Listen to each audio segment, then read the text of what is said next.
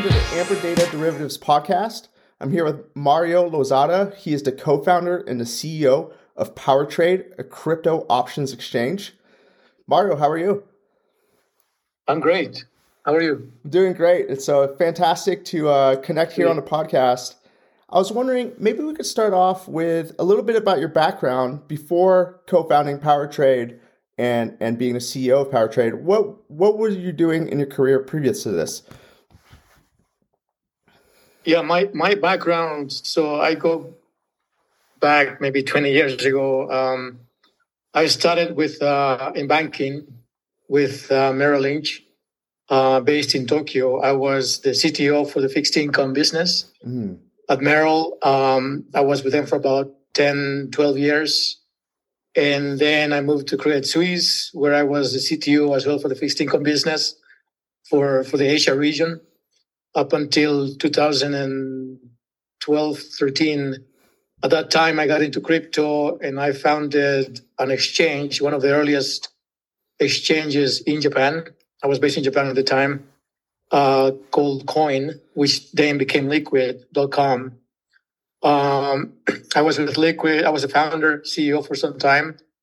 I was with Liquid for about six, five, six years up until 2020. Um, then I left Liquid and I founded PowerTrade. Um, our focus, as you may or may not know, is crypto options.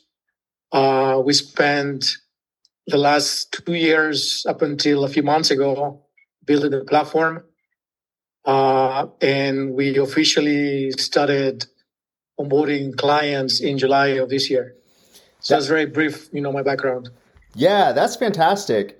Uh, before jumping yeah. on to PowerTrade, I, I wonder if we could just dig into your background just a little bit more. So you were the CTO at Merrill and Credit Suisse on a fixed income desk.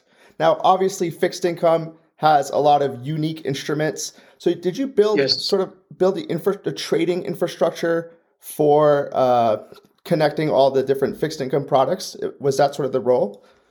That's correct. So I was CTO for Asia in charge of um, what they call FIC FICC, which basically stands for fixed income currencies and commodities. Uh, on the front office, which is all the trading systems, risk management, uh, and sales systems, all the systems that the traders use for pricing, risk management, and so on. Yeah. That, that's super interesting. So that's really the perfect background for launching an exchange. So you mentioned before PowerTrade, you uh, created Quoine and, and it was called Liquid. Was that the second exchange? Yeah, so yeah, exactly. So Quoine was the name originally of the, of the, of the exchange and they later renamed to, to Liquid um, I think four years later. Uh, and by the way, Liquid was acquired by FTX earlier wow. this year. Wow. So amazing. So yeah, but I actually left Liquid two years, I think, yeah, back in 2020 to start PowerTrade. Yeah. And so Liquid, I imagine, was a was a, a spot exchange that didn't do any derivatives, or is that when we started back in 2014, 13, it was originally a spot exchange. It was one of the first exchanges in the world. Actually, it was right after the Mt. Gox collapsed. Mm. You might remember that. Yeah. Um, it was right around the time when we launched in Japan. Our focus was the Japanese market because, from my experience, the Japanese market has one of the biggest uh, forex uh, trading communities and uh, in the world. Mm. Right. So we wanted to, to, tap into the traders in, in Japan uh, with with the FX background, and that was quite. I would say it was quite successful at the time. So it was spot mainly. And then in 2015, we introduced uh, kind of margin trading. It's not, it, was, it wasn't really perpetual trading, but it was very similar mm-hmm. to, to that. It was uh, basically trading on margin, like CFDs kind of product. Uh, and again, we were like one of the first ones to do CFDs in the market, in the crypto markets. Uh, unfortunately, Liquid was really focused in Japan. It was not really well known known outside the Japanese market. That- uh, but at the highest point, we were doing about uh, half a billion to three quarters of a billion dollars in trading daily. Wow! Over there, so it was like Japanese Japanese yen Bitcoin uh, uh currency kind of uh, pair. Yeah.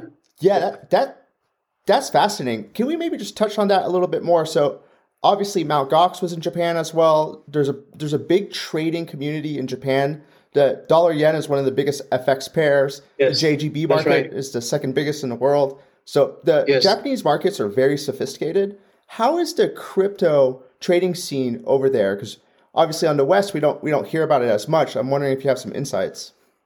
It's really well developed. I mean, eh, eh, given the the um, you know the the amount of traders that there are, not just retail but also semi-retail and professionals.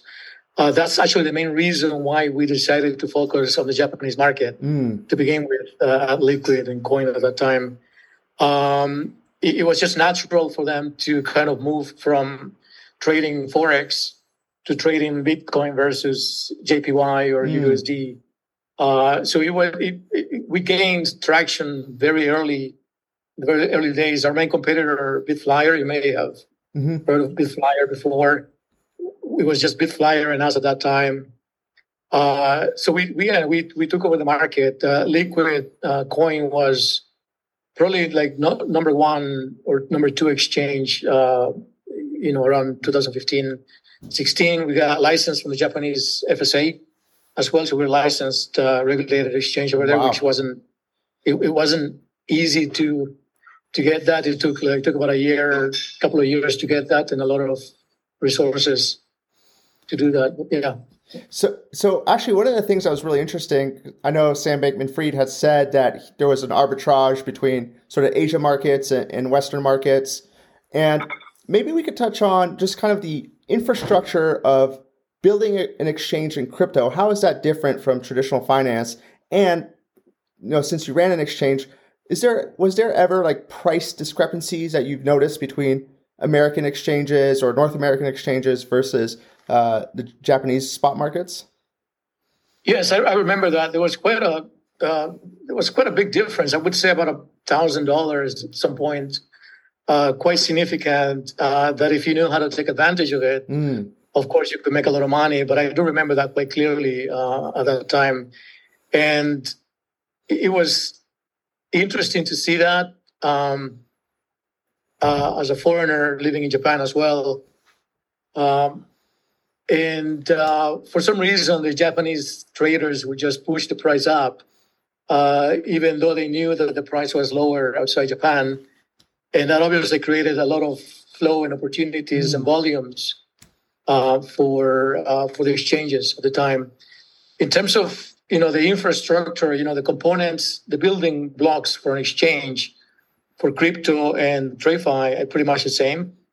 Um, you know, there's a matching engine, there's a risk components, there's a margin mm-hmm. mar- margin management components, but the, the the one difference I would say is that in crypto, which is I, I think is a big maybe a big problem, and the reason why we are where we are with FTX and others is that in crypto you have exchanges custodying the funds as well. Yeah, which right. normally you don't see that in in, in, in TradFi, right?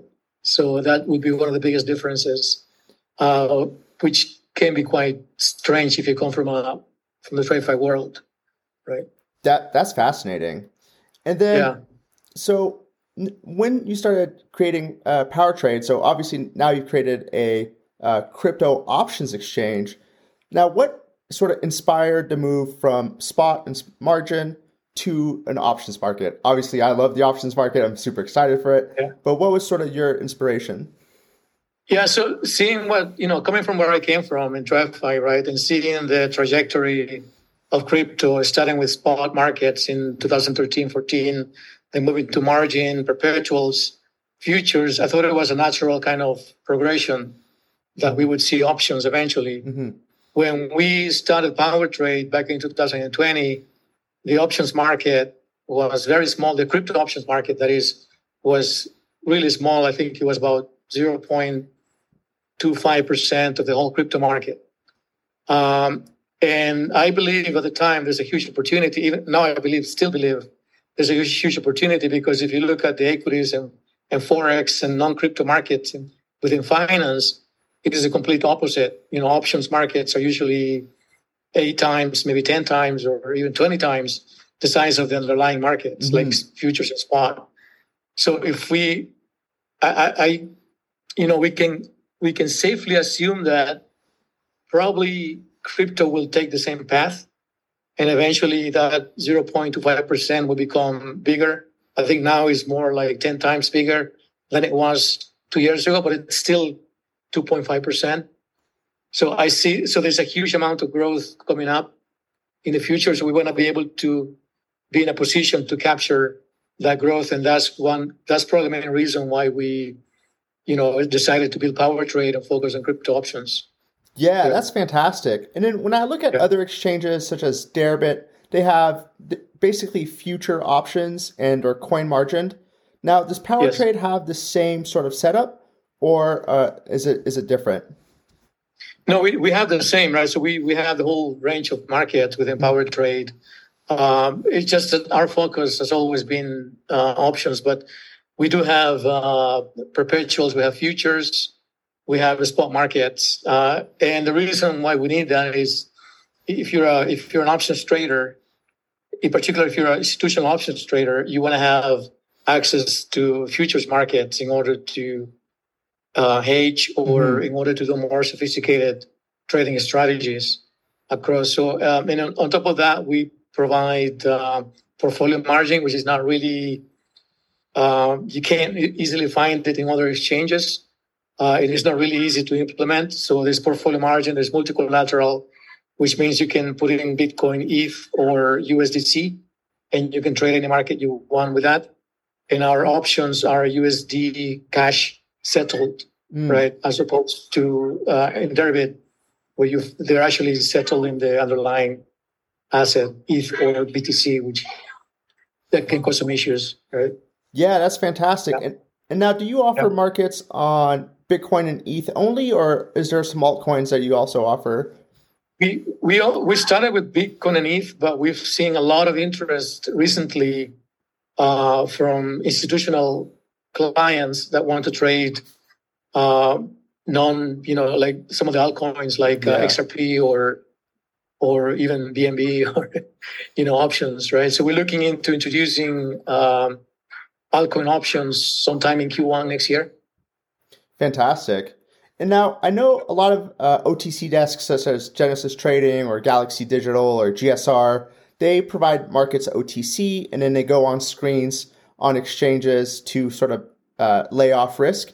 Are you guys seeing that type of adoption as well? And uh, and are you planning to integrate with uh, like Paradigm or any block trading uh, uh, partners? We we do have a block trading facility, which mm. is RFQ, where you can come in and you can build your own structure. You can build like a straddles, strangles, iron condors in one go, and you can trade them as a block. Um, uh, the way it works is you come in, you basically build a structure and we have a market maker on the back that will quote the entire structure for you. Uh, we we have uh, deep liquidity in these markets, in RFQ markets mm. right now, as well as pretty good pricing, which is quite competitive with Paradigm and Deribit. So there's no there's really no need for us to to integrate with Deribit or Paradigm because we have the same the same features available and probably better liquidity and pricing that they, that they can offer right now. Plus, we have the whole exchange behind it. We have, as I said, we have the multi-collateral uh, USD cash settle, which they don't really have. So we came in and when we started, we looked at the existing players, mainly Deribit at that time, and we looked at the challenges and the, the gaps that they had, and, and we tried to come in and, and improve the offering uh, via Power Trade. Very cool. And now you yeah. you are located in Vietnam in Ho Chi Minh. Are you noticing a lot of sort of your market makers and your market participants coming from the Asia markets, or do you have adoptions from European markets and, and sort of all over the world? We we we see them coming from everywhere, mm. uh, hmm. not just Asia, but Europe and other markets as well. Um, yeah, they're, they're they're from everywhere. Our focus, I don't know if I mentioned, but our focus since July has been on institutional clients. Mm. Um, and we're, we're seeing it's pretty interesting because after the FTX uh, collapse that we saw a few weeks ago, we, we're seeing an uptick in terms of interest uh, in our offering right now. And the main reason is that it's that we just we just integrated with Copper ClearLoop. Okay. Uh, cool. So Copper ClearLoop allows uh, our clients to to have an additional level of counterparty risk mitigation on their side because we don't custody the funds. In that case, they place the funds with Copper ClearLoop. Uh, we don't have access to the funds, and that's the way we want it. And there's a there's a process whereby we settle with them every hour in our case, right? So it's from a counterparty risk perspective, a lot of the clients that we're talking to are looking for that level of um, peace of mind, I guess, and security when it comes to the funds. And, and as an exchange, uh, and personally as well, we don't really want to be responsible for custodying user funds. Mm-hmm. We'd rather work with um, the likes of Copper and ClearLoop so they can custody the funds. They're, they're regulated in Europe. Uh, they have a significant amount of process in place, security and so on. So they, they take care of what they can do best.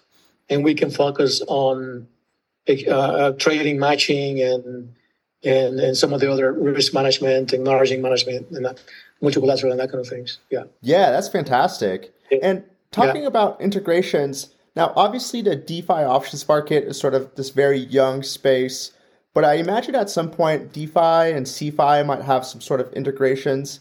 Is that something that you guys have your eye on, and and do you partner with some DeFi protocols as well? We we have a couple of partnerships in the works right now with some of them, but it's more. it's not really on the DEX kind of side. It's more on the, you know, they have these vaults and people stake their altcoins or ETH, uh, and they want to hedge the risk. So in order to do that, we're offering services for them to, for example, they can buy puts on our exchange. Uh, we offer, you know, attractive incentives for them in terms of fees for volume they can use. We're, we're working on a couple of partnerships that will allow these kind of um, vaults to come in and, and hedge their risk. So you can keep your ETH there as long as you want. You can earn some interest on it. And at the same time, you come into power trade and you hedge any downside uh, price risk via put options in this case, or or put spread or spreads or that kind of things. Very yeah. very cool. And obviously, we, yeah. oh, go ahead. Yeah, sorry. So we, on the other hand, we also have um, we're looking at uh, potentially decentralizing some of the services that we have. But uh, when it comes to trade matching and risk management, in particular with options, it, you do need uh, a certain level of technology mm-hmm. uh, availability to do that in terms of latency and that kind of things, which is not really available on the current uh, ETH or Ethereum or any other protocols. So we're looking at a, at a hybrid model whereby not for institutions, but more for pro retail kind of clients and, and more retail, where you can keep keep control of your, over your funds, mm. but at the same time have access to the features that we offer. Oh, that's so nice. So we look at kind of like a, a, hybrid model to do that.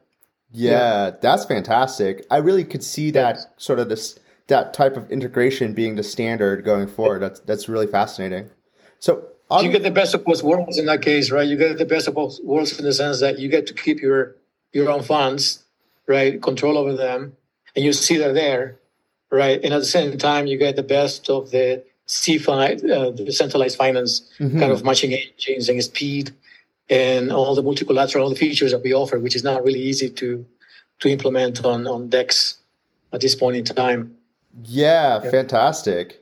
Speaking yeah. of matching engines and, and, sort of risk engines, so obviously with spot markets, it's a little bit easier to manage or calculate sort of risk and liquidation.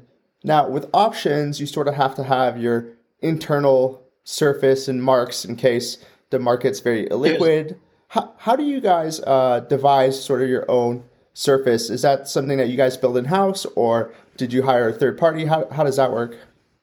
We started with uh, third parties last year, but we eventually moved it in house.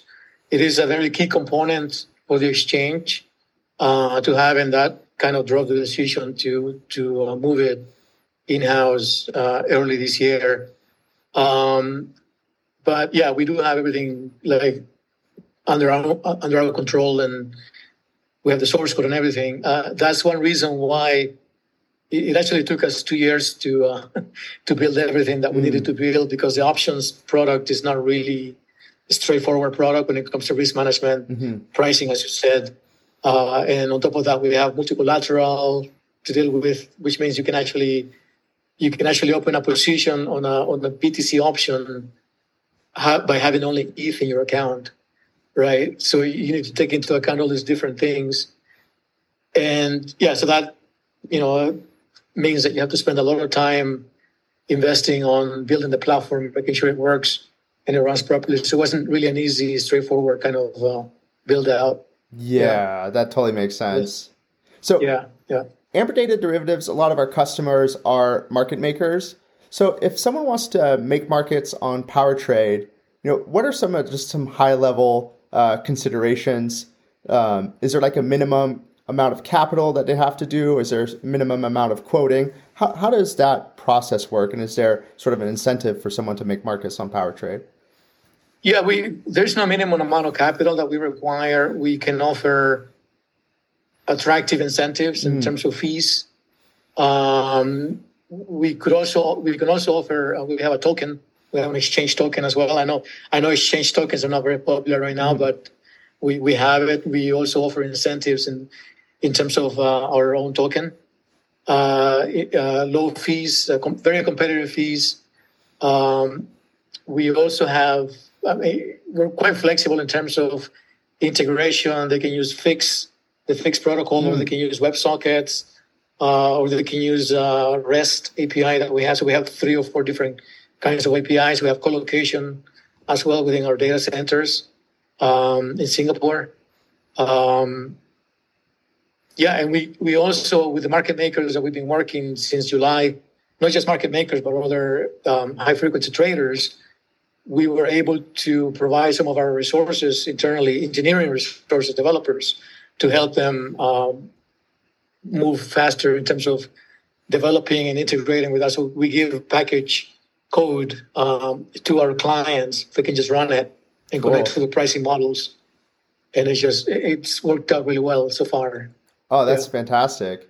And then, yeah. so you mentioned that PowerTrade has a token, and correct me if I'm wrong, if I'm remembering this wrong, but I think technically PowerTrade is a DAO, and Delphi Digital kind of helped create the tokenomics incentive. Is is that right? Delphi was our lead yeah, that's, investor. That's right. So the, the the idea originally was to have a DAO in the middle that will manage the token incentives and utility and the insurance fund for the exchange. So as you know, exchange of insurance funds mm-hmm. that are there in case of um, a major market event that results in bankruptcy in the accounts in some accounts, right?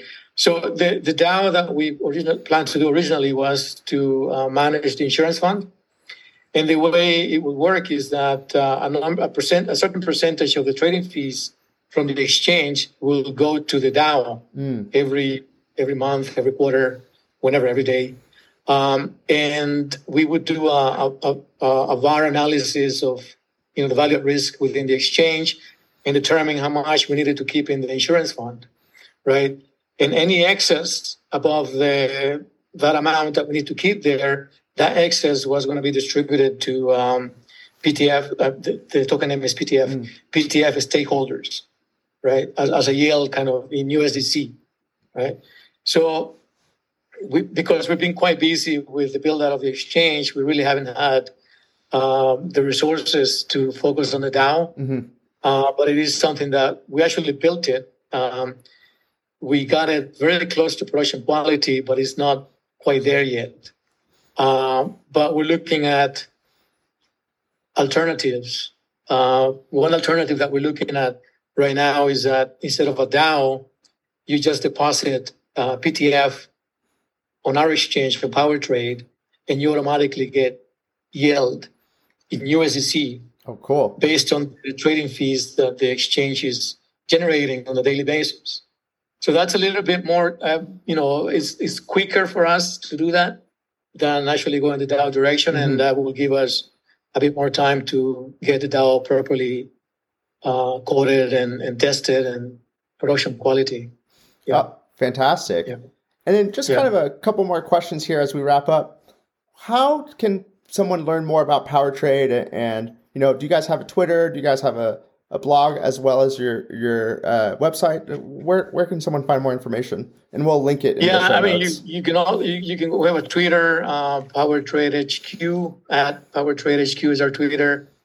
Um, website, obviously, power.trade um, is a website where you can contact uh, myself uh, or uh, our head of sales, Bernd.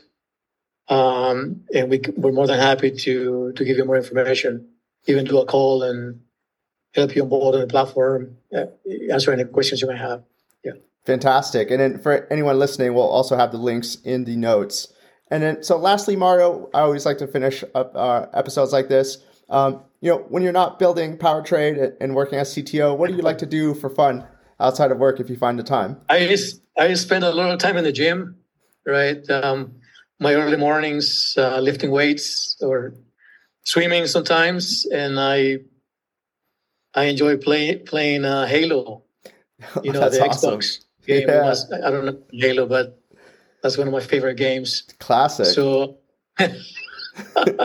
been playing Halo since 2001, I guess. Oh yeah, that's the best. 20 years. oh, I love it. Oh, very cool. Yeah. yeah I used to play Halo yeah. One all the time. Well, oh yeah. Mario, thank you so much for coming on the podcast. I think it's going to be really interesting. Listeners will learn a lot. And everyone who tuned in, thank you, and we'll see you next time. Thank you.